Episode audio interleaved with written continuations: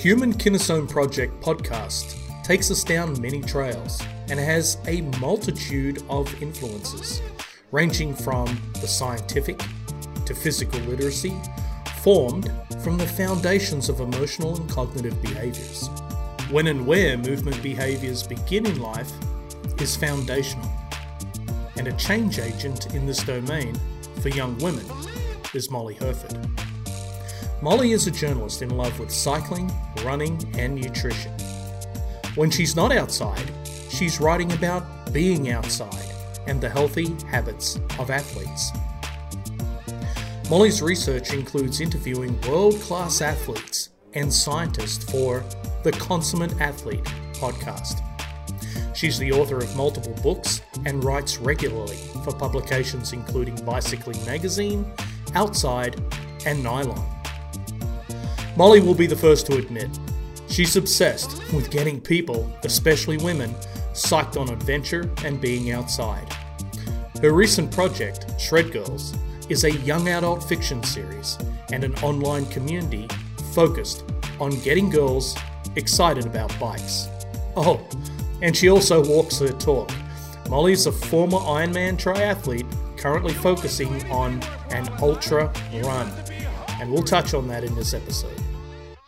Well, Molly, it is awesome to have you on the Human Kinesome Project podcast. Welcome, welcome to our show. Oh, thank you so much for having me. This is so exciting. Yeah, it's a lot of fun. So, I am holding something near and dear to my heart that was just given to me. Shred Girls, tell us a little bit about this book, Jen's Bumpy Ride. And I love what's written on the back of this book. It states for our listeners In the third Shred Girls adventure, ultra perfectionist Jen has to make a big decision. Should she stick with the Shred Girls or join the team that promises to make her faster? Aren't we all in that situation at some point in time in our lives? A hundred percent, yeah, yeah. I mean, basically every uh, every story that's happened to the Shred Girls has been, you know, something that I've struggled with in my life, and I know every girl is going to come to a point where that's that's a thing for her. Um, so the the Shred Girls series to to back up, I guess, is um, my version of um, I always say it's it's like the Babysitters Club books, yeah. but with bikes instead of babysitting. Um, and the reason I ended up writing them was uh, I realized there's these alarming statistics about girls mm. in cycling, where it's mm. I think it's like 85% of girls drop out of cycling between the ages of like nine and 12 years old. Wow, and it's okay. about it's about that same amount that drop out of just organized sport in general. Yeah. Um, because they they just don't feel like like they are athletes, you know, quote unquote here. Mm. Um, they, you know, feel like they have to fit into this other box of like, oh, I, in my case, when I was younger, it was like, oh, I'm a bookworm, so therefore I don't yeah. play sports, or, you know, mm. oh, I'm, you know, I'm a dancer, so I can't possibly go outside and, you know, be shredding around on a mountain bike. Like that doesn't make sense with my current identity as this thing. Uh, we get very boxed into these little identities. Yeah. So being a girl dad, is that like my, my daughter's grown now and in her 20s but i remember that period in time for her it was the identity kind of struggle. You know what am what am i attaching to? What am i associating to? Do you think that's where a lot of that decision making or shifts away from sport comes from? Is it a peer based pressure primarily or is it just societal pressure in generally? Because we're not seeing enough female athletes on tv yeah, I think it's it's definitely more of the latter. And I've had a conversation with a couple different sports psychologists about this, and we've yeah. kind of come to the conclusion that it's rarely peer pressure, but it's this internalized version of peer pressure where we ah, have it yeah. in our heads that our friends aren't gonna, you know, like us anymore or like think we're cool if we do this thing that isn't in line with what they're doing. But realistically, if you actually think about it from the perspective as a, as an adult looking back, like my friends wouldn't have cared if I kept riding a bike. Right. Like they either just wouldn't have cared or they would have thought it yeah. was cool. But at the time in my head, I definitively thought like, no, I need to be I'm a bookworm, so therefore I'm gonna hang out in the library. I'm gonna hang out in my room reading. I'm absolutely not gonna go outside and like yeah. play soccer. That doesn't make right. sense with who I am. Right. Uh, and you know, I, I realized this is not just me. This is every girl has this. Um, And similarly, if you're the sporty girl, you also like then don't really have the license to be the bookworm and the nerd. So right um, that's kind of where Shred Girls sort of came as like the, the cross between the two things. Um, you know, hopefully bringing bikes to the yeah. the bookworms like myself, and hopefully bringing books to the girls that are really into to bikes and into into playing outside and doing sports and stuff, but maybe aren't really big readers. And I've heard from parents yeah. that it's worked in both directions. So oh, that's very cool. Mission accomplished, I guess. Yeah, that's got to be so validating for you, right, as an author, and uh, given your arc and trajectory through sports itself, which I want to dive into as well. But given that, I mean, it's got to be so gratifying when a parent comes up to you and says, "Hey, you've made a difference." it, it is the nicest thing in the entire universe to yeah get emails from parents and occasionally get like actual letters from girls or you know be at mm. cycling events and have girls come up to me with their books or with their shred girls t-shirts on. It like it makes me kind of like burst into tears every time. I'm just so it. excited so, about it. so we'll let our um, producer of the podcast here tyler fraser will let him know that's the next thing i need. I need a shred girls t-shirt but i hope they come in my size. That's the only problem. They absolutely do. Everyone can be be a everyone can be a Shred Girl supporter. Fantastic. So, in closing on that discussion, social media, do you find that as a multiple in the effect? of that narrowing of identity into a specific channel? And do you think, therefore, if that is kind of a tool that is compartmentalizing role identity, could it be used to flip the model? Could we do something in social media to really accelerate more girls in sport?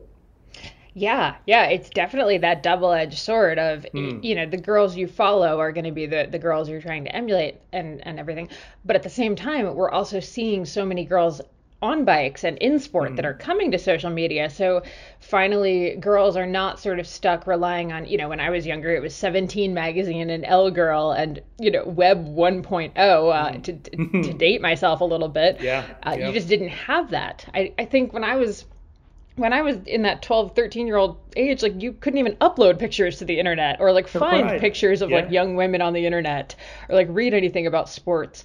Um, so I think now, at least if a girl wants to seek those out, there are so many out there that are amazing and there are awesome young girls that are like their their parents actually run their social media for them but they're out mm-hmm. like you know posting pictures from bmx tracks and doing all these cool yeah. tricks on bikes and stuff um, and you know the Olympics just brought in BMX mm. for women, which was yeah. so cool to watch. Um, so I think we are getting to see more and more girls in sport, which has been amazing, and I think social media amplifies it as long as you're looking for it, but it's not really getting in front of the the girls that aren't looking for it yet. So right. that's that's where we need to be working here. Right. So tell us a little bit more about your transition from bookworm to athlete, right? And and and you know that kind of crossover. Was there an inspiration? Was there a catalyst? Was there something that drove that for you personally? yeah, uh, it's it, it's like a long and short story. I mean, the the mm. short version of it is I'm a, a, type A personality who got to college and suddenly didn't really feel very good in her body because it turns mm. out uh, drinking Mountain Dew and eating bagels all day is not really like the the way to feel like a productive, um, healthy human being. So I was, you know, starting college as a girl who couldn't run a mile and you know, had never been in a mm. weight room or anything. And I was like, okay, I guess I should start working out. That seems to be a thing. And my mm. RA on my floor, uh, my freshman year, happened to do Ironman triathlons. Oh, wow. So yeah. My, I remembered that my dad had done triathlons back in the 80s before I was born. Uh, you know, back when they were still very like no one really did them. You did them yeah. in a speedo and like you know you had the the weird aero bars kind of like taped onto your bike and just just the most old school kind of racing you could possibly imagine. Um, Dad had done that, so I remembered seeing pictures of it. So when my you know RA is walking in with his fancy time trial bike and he's talking about Ironman, I was like, well, I guess I'm gonna do an Ironman. Wow. So. wow. I mean, I, that's like just seeing somebody with a bike and saying, I think I'm going to do an Ironman. Like, I walk around the Kinetyx offices and I look at our marathon runners and our distance runners, and yeah, I'm not so inspired. But um, yeah, that's that's a leap. it it really was. So yeah, I went from not being able to run a mile to by the time I so that was when I was 18, and by the time I was yeah. 23, I did my my first Ironman. I'd done my first triathlon like years before that. Got heavily into the cycling side of it because I just mm. the Rutgers cycling team um, at my school was just amazing, the most supportive Yeah. guys in the entire universe. Luckily for me, they didn't have a girl on their team for cyclocross at the time, so they were like, Yeah. "Here's a bike. We need you to race because we need a girl on our team for points." Um, Wow. And Yeah, I was yeah. that girl, so uh, they kind of bullied me into it. Turned out I loved it, and. Uh, yeah, the, the the rest is sort of history, and then I shifted Wow. from yeah triathlon and cycling into the more running side of it because I tend to actually enjoy that. While biking is sort of my passion as far as you know what I Mm. talk about in Shred Girls and my writing and stuff. Running is really what I, I genuinely love doing right now. Do you find that with that type A personality and being intellectually curious, that when you hit a modality like triathlon, right? So, three different sports, do you find yourself in a deep dive in one segment for a period of time and then kind of getting to a point of mastery before you move into that next segment? Or are they kind of very gray all the time? Ooh, that's actually a great question. It's funny because when I got into triathlon, I actually didn't really think a bit about it as three separate sports. And maybe it's mm. because I came into it not really swimming, not really biking, and not really running. So I came into it as this just like entry point of I'm going to triathlete. Yeah, yeah. yeah. so Yeah. it never occurred to me that I would work on my swimming first and get that down and then mm. go to biking and then go to running. I was just always kind of tran doing all three of them and, and studying triathlon as a whole, not as three sports that you combine. And I think that's why I actually had like some decent success in it was because I, I Yeah. didn't really look at it as three separate sports. I looked at it as just kind of this one giant sport. Okay, so of those three sports, you could only have one. Which one is it going to be? Oh no. Yeah, put pressure on you now, Molly. Oh, that's hard. Um, at this point in time, well, I guess at this point in time, I kind of have to say running on the grounds of that's what I uh, am currently signed up for as far as races go. So Right. uh, it'd be a little disappointing for me to jettison a ton of training and uh, give it all up. So Got running it. it Okay, is. awesome. Yeah, no, it's a, it's a, yeah, the, the triathletes that I've been in and around, and one that I did a little bit of work with, it was always that they felt like they had a natural kind of skill set or body type or frame or physiology that push them towards one of those areas being their specialty. That was always something we tended to look at. But even as we talk about it here at Kinetyx, when we're measuring kind of foot ground interaction and we're looking at things like cycling power, which is pretty well known and pretty well measured, but running power isn't as much, right? Because it's been difficult to get that data set in the real world. So when we're looking at sports in general, we're trying to understand the dynamic between shifts in what an individual can do within different domains in sports. So that's always, you know, a question I like to dive into and, and, and ask, you know, if you felt that there was, um, if you had a physiological or biomechanical advantage in any one of those three.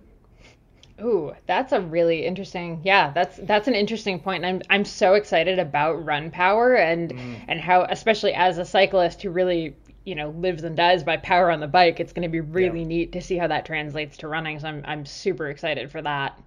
Um, I would say actually physiologically, I am not really built for any of those things. I was probably built to be like an Olympic bodybuilder, um, if we're being totally honest about it. Wow. Yeah, I was like the I was the kid who, you know, despite being the bookworm when I was eight years old, could do the pull-ups during the presidential physical fitness test in the states.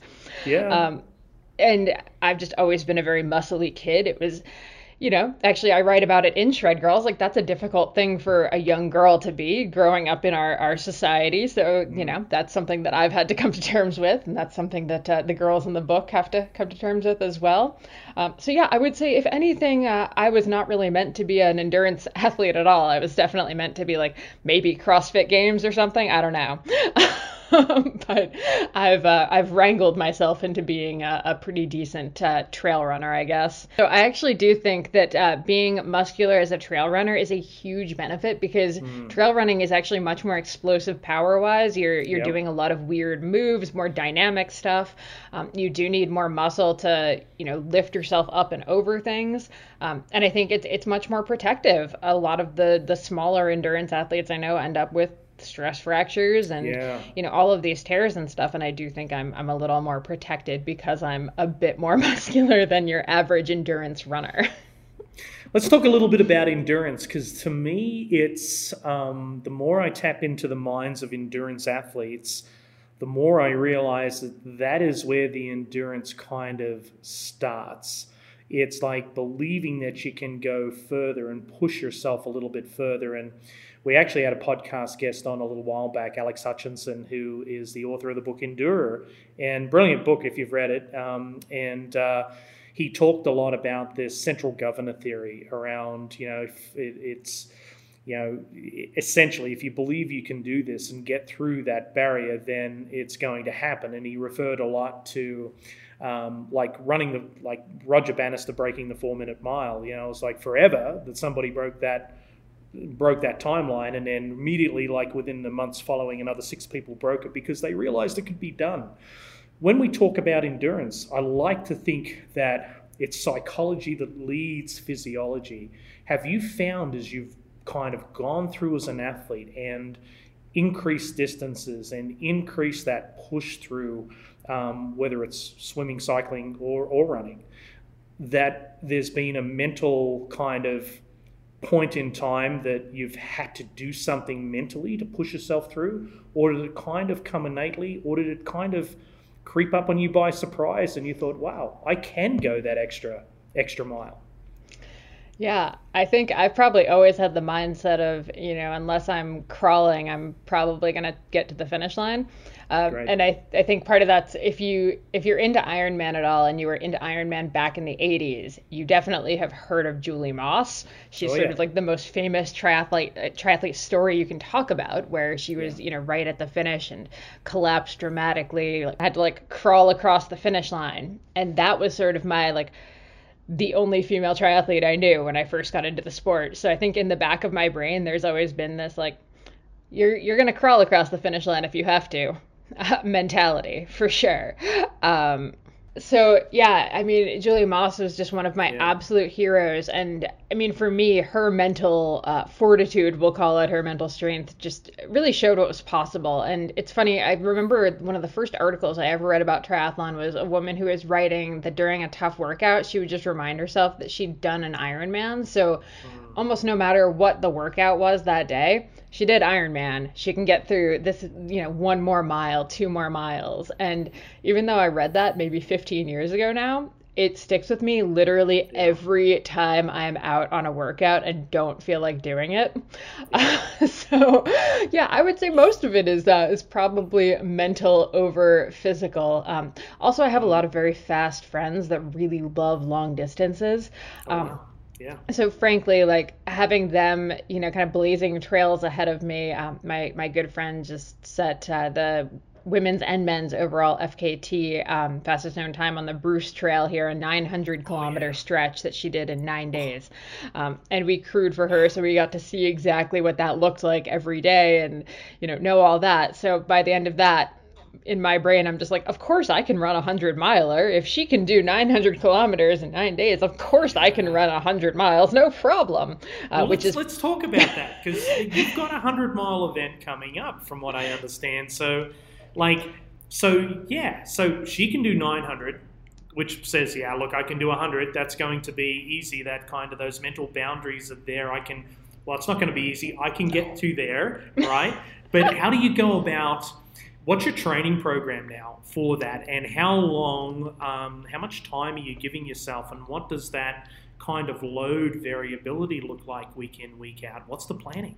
Yeah. Well, it's interesting. I was thinking about this as I was kind of getting ready to do this podcast because I hmm. assumed mm. that at some point this question would come up. And when uh, when I signed up for the 100 miler back in September, what I realized was I didn't have to shift my training all that much. Like my coach and I didn't have to mm. do a ton to change my training because we'd already over the past 3 years been working on slowly building up my base and my volume and like adding more and more hard efforts and adding more trails and yeah. adding, you know, a mile or two onto my long runs.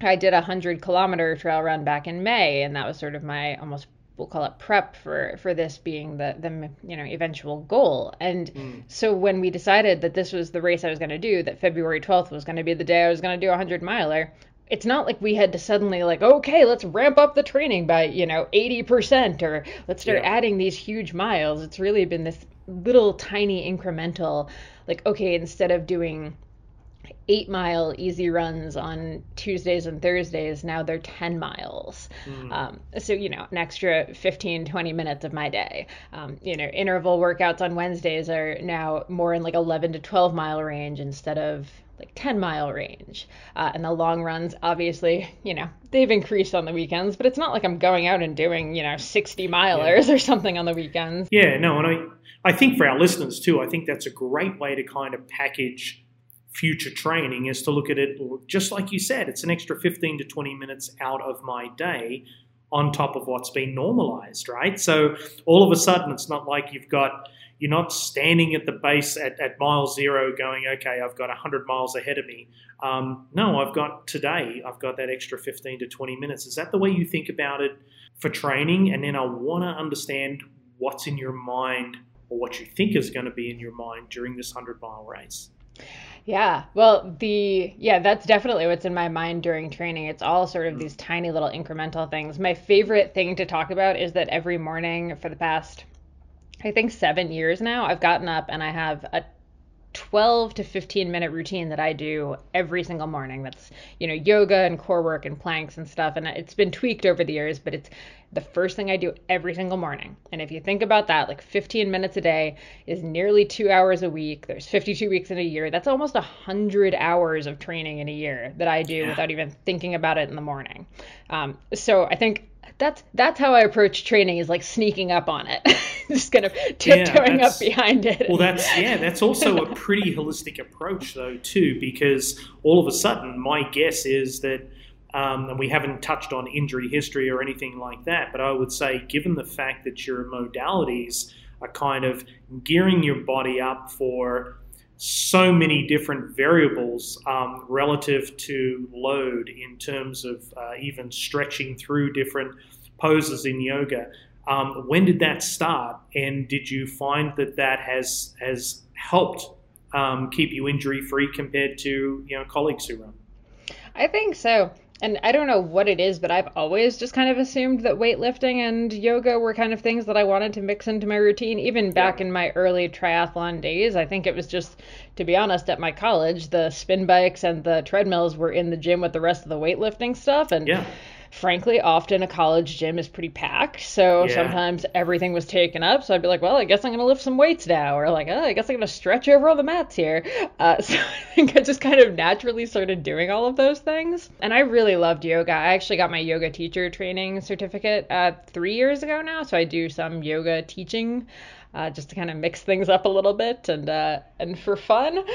yeah, just south of you it reminds me of I met a um, lady who had started her own yoga training studio called Joga. I don't know if you're familiar with it. It's um, she came up with the name Joga, being jock yoga, because she wanted to approach and work with athletes. So.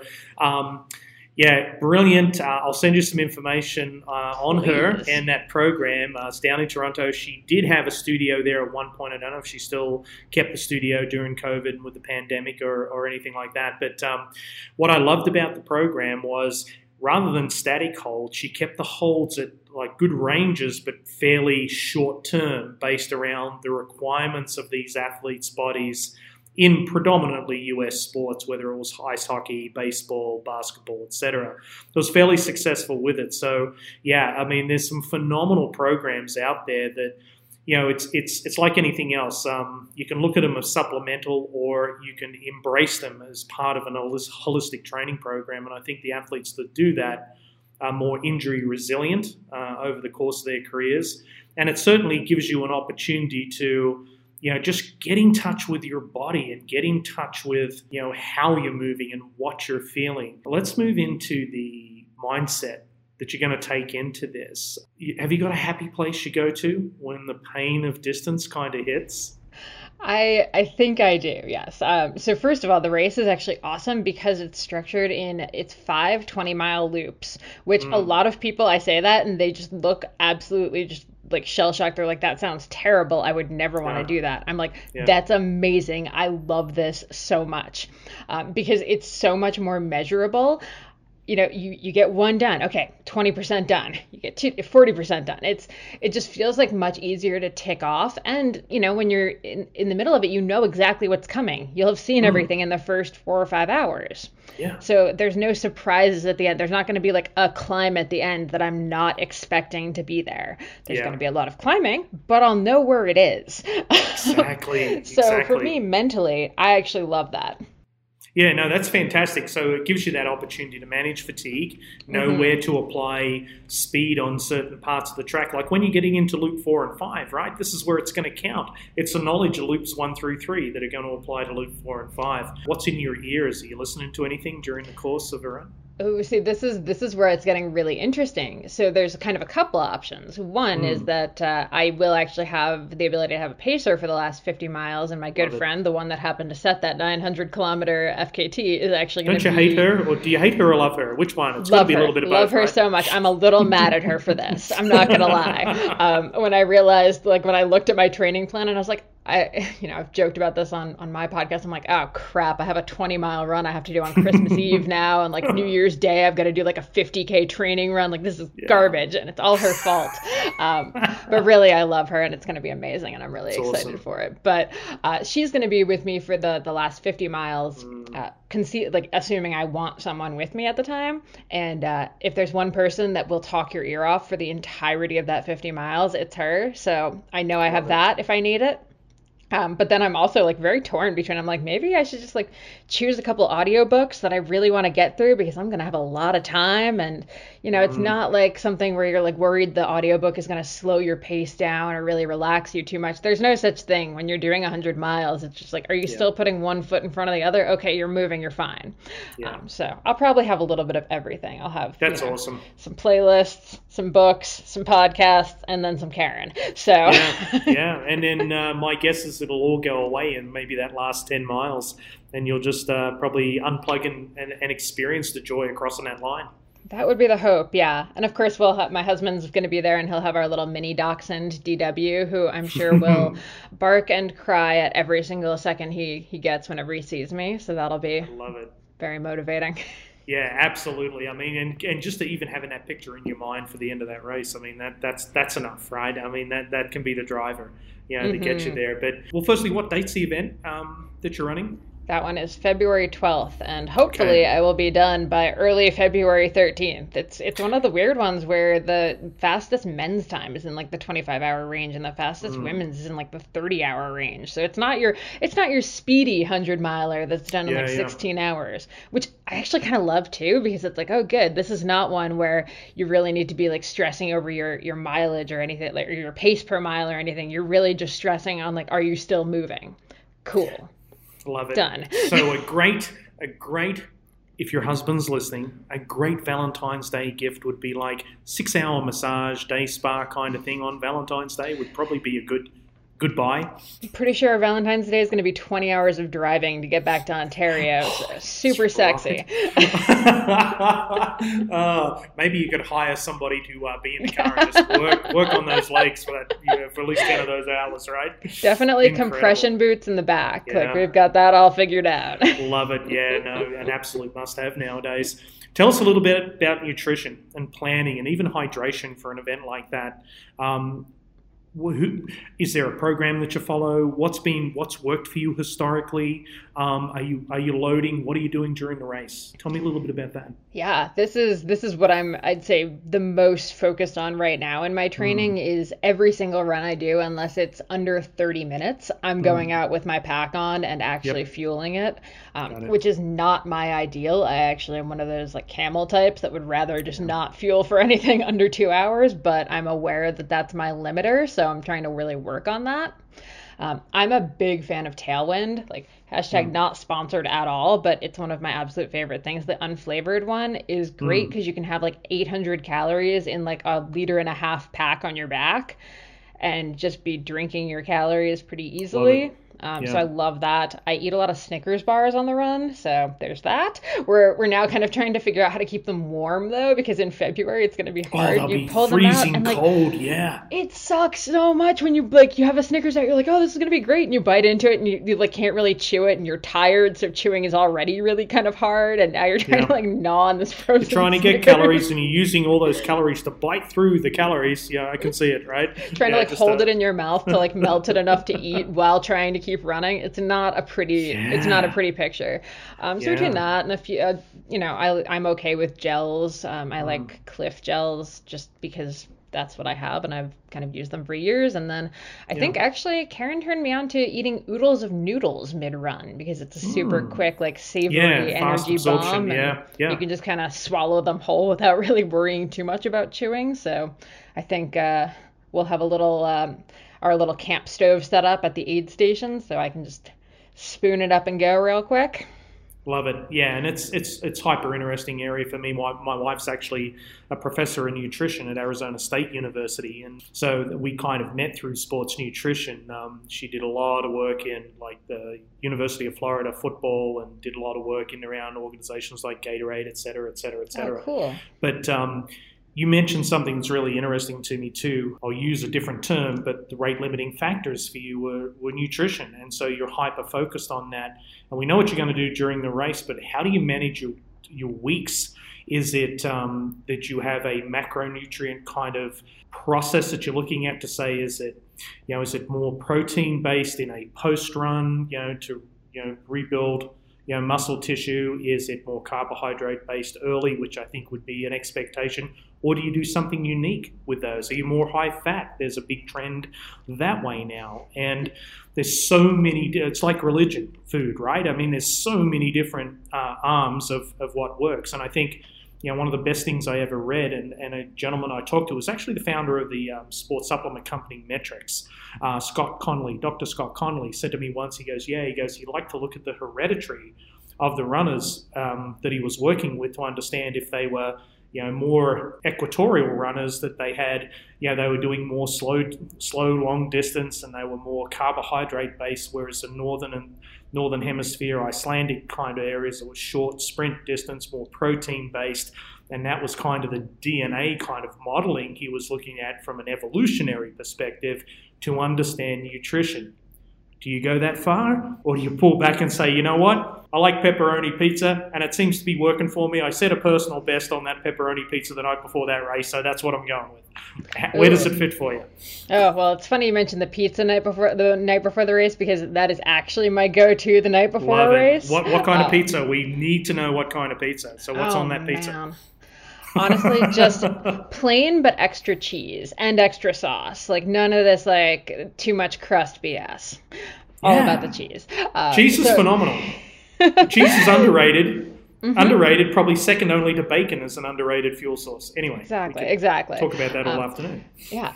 So the the nutrition thing is is very interesting because I've actually been kind of grappling with this in the past couple of months personally. I'm I just gotten mm. some blood work done and I yeah. there were a couple things that I was like not super impressed about in my blood work. Mm, we'll say. Okay. Yeah. Um, and it's one of those things where when you do these endurance sports, a lot of the narrative right now has been around this just like eat everything, eat all the carbs, mm. eat all the sugar, just like yeah. get calories in because you're burning so much, which is true to yeah. an extent, but it also yeah. kind of it sort of ignores a lot of other health outcomes as far as just being a like healthy, well-rounded human.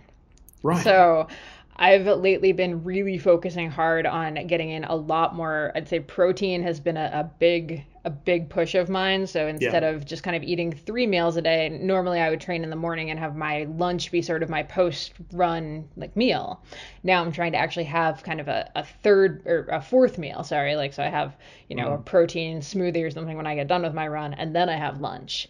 Yeah. Um, and trying to kind of actually not cut down on carbs, but cut down on simple carbs that aren't during training or right before right. training, right. and trying to actually add in a lot more complex carbs, whether you know oatmeal and and rice and stuff like or brown rice mm. anyway and stuff like that. Not not that I'm saying like oh yes I've switched from eating pastries to salads like that is not the case. Yeah. yeah. Um, but trying to get in more of those those heartier complex carbs yeah. instead of the the simple carbs. So one of our former guests on the show, um, Bob Siebehar, he is a triathlete, um, did the Leadville event. I think he's one of the few Leadmen that exist that did, you know, um, over the course, I think seven different events over the course of uh, over a month.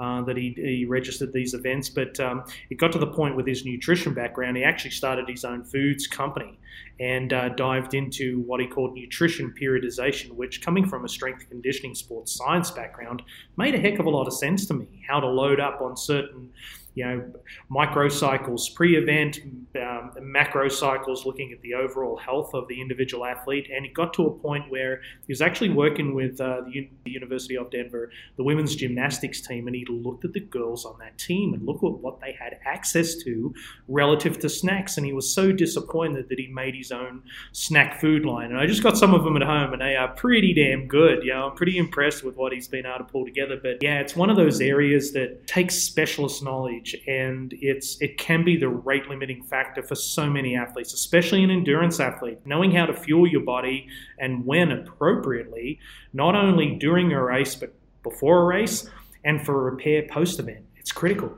absolutely yeah. critical. Yeah, and I think for women there's also this other layer of mm. we've we've been kind of indoctrinated. I was just talking to a dietitian about this the other day. Yeah. We've as women have been indoctrinated into this idea that like 1500 or 1800 calories a day is just sort of this default like base this is what yeah. women have, which is absolute crap when you're an endurance athlete or even when you're just like a human. Um, oh my it's God. a terrible number yeah. that like a lot of us learned back in, you know, 20 yeah. years ago that was just what what we saw yeah. that's what we read put, put a liter put a liter of fuel in your in your gas tank and drive 100 miles good luck yeah exactly right? exactly yeah.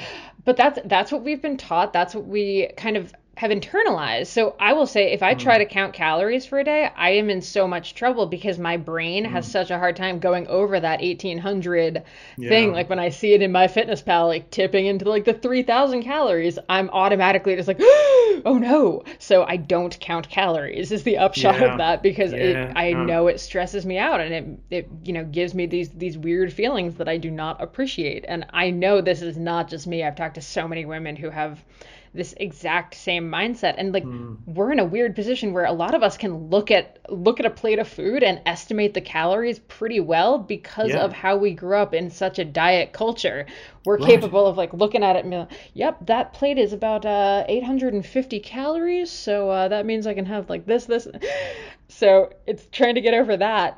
yeah, exactly. And getting over it, right? I mean, and that's the thing, even the word diet seems to be a restrictive negative term, whereas really all we're trying to do is is show the end-to-end use of food as fuel. And that was one of the things in working with a lot of athletes. It's getting that crossover from the emotional context of eating into the fuel component for what they need to do as an athlete, men and women uh, mm-hmm. that I mm-hmm. both work with. And women, it was always a challenge because I think there was, you know, to your point, there was those two calorie uh, levels. There was an aesthetic requirement uh, that went along 100%. with that as well. And then, you know, there's a whole battery of differential physiology that female athletes have to deal with relative to men. And it's like everything that was designed in nutrition came from men and was passed over the fence. You know, it's mm-hmm. like, hang on a second. It's like we almost need to just again maybe use a, a, vehicle like social media to re-engage that discussion and have it have it stronger so that female athletes, especially especially the younger athletes, know exactly that this is fuel, and if I want my body to perform a certain way, this is what enables that. Yeah, exactly. And, you know, that's, again, it comes back to what I've written about in the Shred Girls. Let me tell you, those girls eat a lot of snacks in the books. Like, I really made it a point to describe meals, describe what they're eating, and just try to really normalize. Like, when we ride our bikes a lot, we got to eat a lot to make that yeah. work.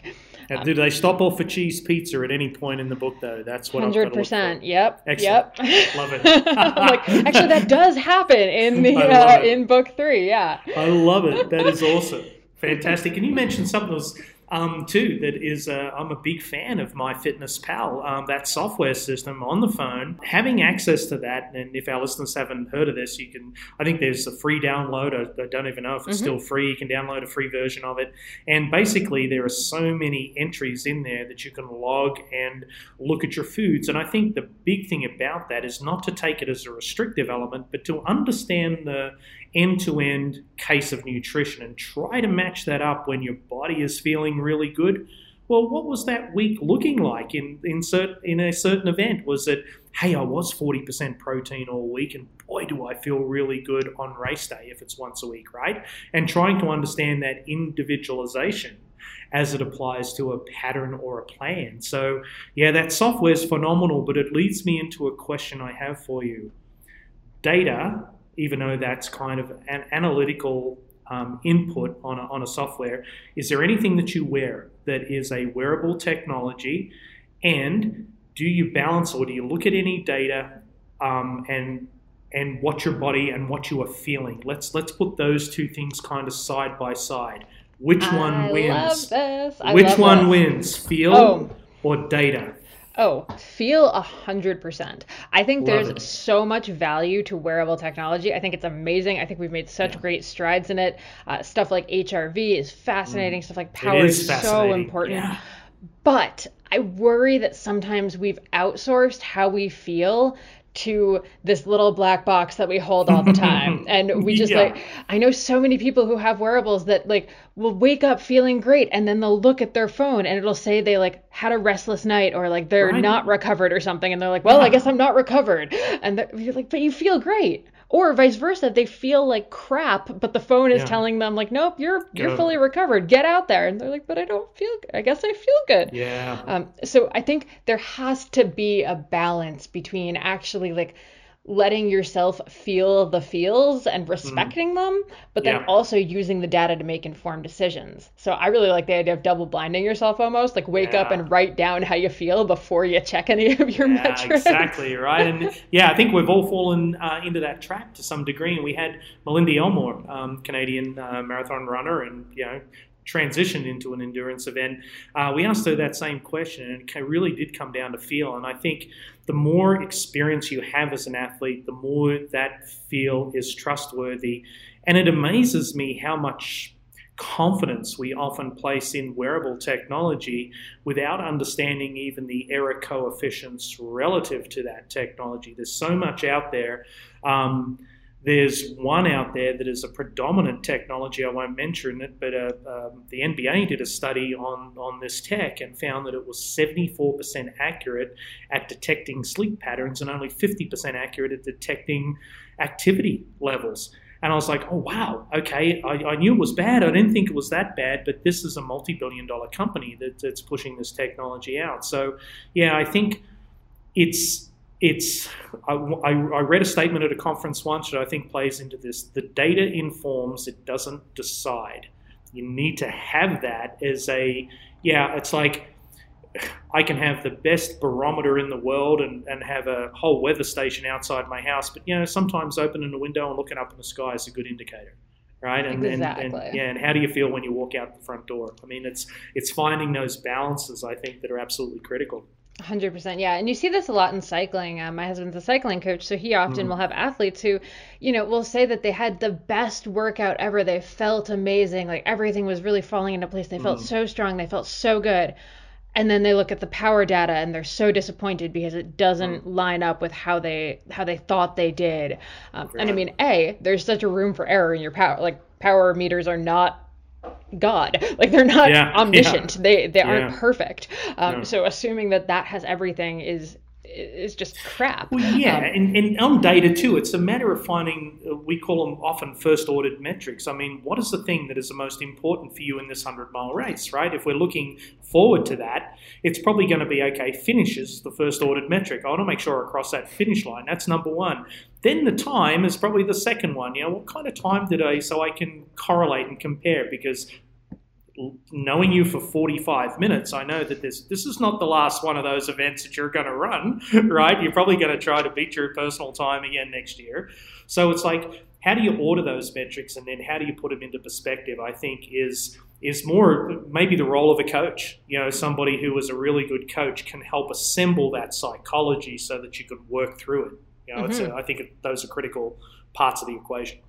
Yeah, 100%. I remember when I first started working with my running coach, I was like, oh, you know, I feel like I could maybe, you know, lose five pounds. And like, should I get a heart rate monitor? Should I do? He was like, no. And also, no. If you don't use the heart rate monitor now, like, you don't yeah. need to get one to start working with me and yeah. throw your scale out. That's yeah. that's a terrible metric. Like, th- that has nothing to do with how you're running right now.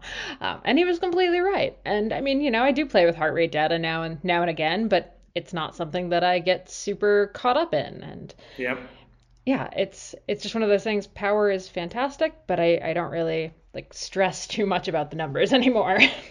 so Molly, husband, dachshund, and friend who's ran 900 miles. Let's put those three to the side. Who else inspires you?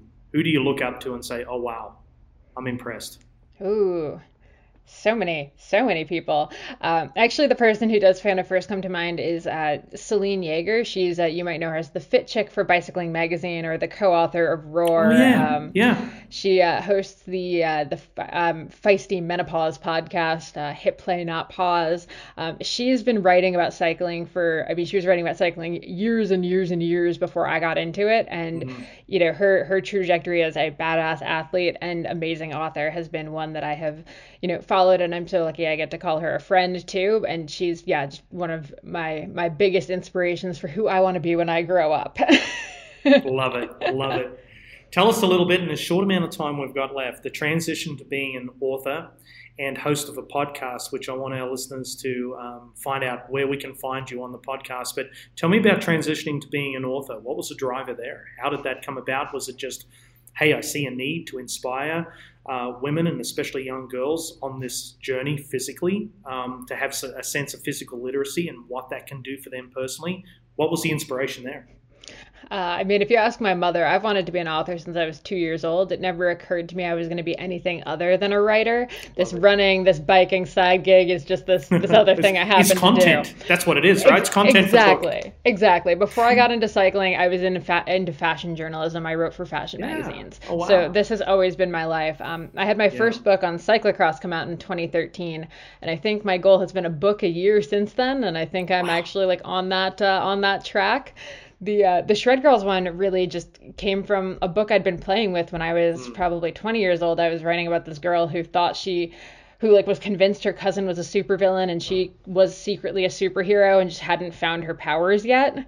Um, and I wrote it before I got into cycling at all, and then I kind of revisited it a few years back, and I was like, oh, this would be really cool if it turned out that her cousin wasn't a superhero; she was just or supervillain rather. She was just a cyclist, and uh, you know, this girl learns that you don't really have to have superpowers to, you know, fly through the air on your bike and do super cool stuff. And, you know, of course, because I love a good superhero story, save the day. So love it. Love it. Absolutely love it.